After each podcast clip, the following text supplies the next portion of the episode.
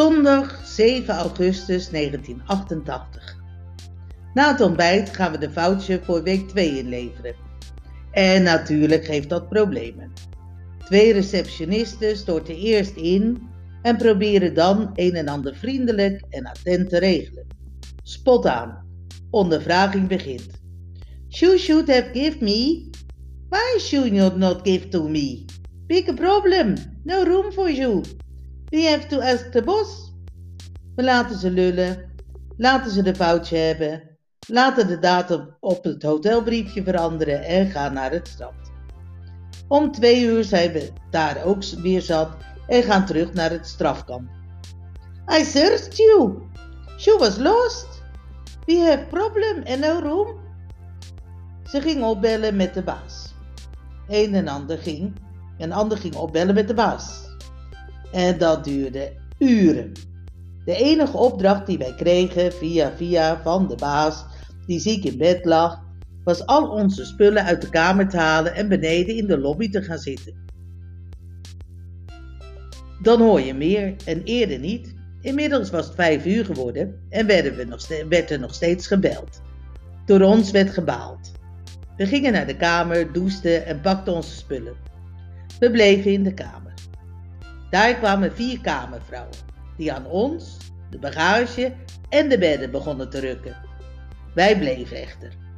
Eén kamervrouw ging bellen met de receptie. Ondertussen gingen de anderen de badkamer schoonmaken, de bedden verschonen en bleven wij zitten. Dat duurde even. Gevraagd of wij met de receptie mochten praten. Griekse lauloenen. Ten slotte toch telefonisch contact. We moesten nu de kamer uit. Dat deden we ook als we onze nieuwe kamer kregen. Het nummer kregen we niet, maar wel bericht dat het een bungalow zou worden. We sleepten de klote zooi maar weer eens naar rond en bij de receptie kregen we de sleutel van kamer 523. 30 treden op, even omlopen, buiten en donker en vies.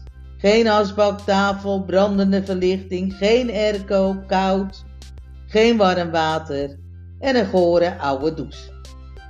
De meisjes waren weer thuis hoor. We hadden de rest van de bagage, spraken nog even onze bezwaren tegen de receptionist. Die zei geen behoefte aan een wodka te hebben, maar wel aan een Russian roulette.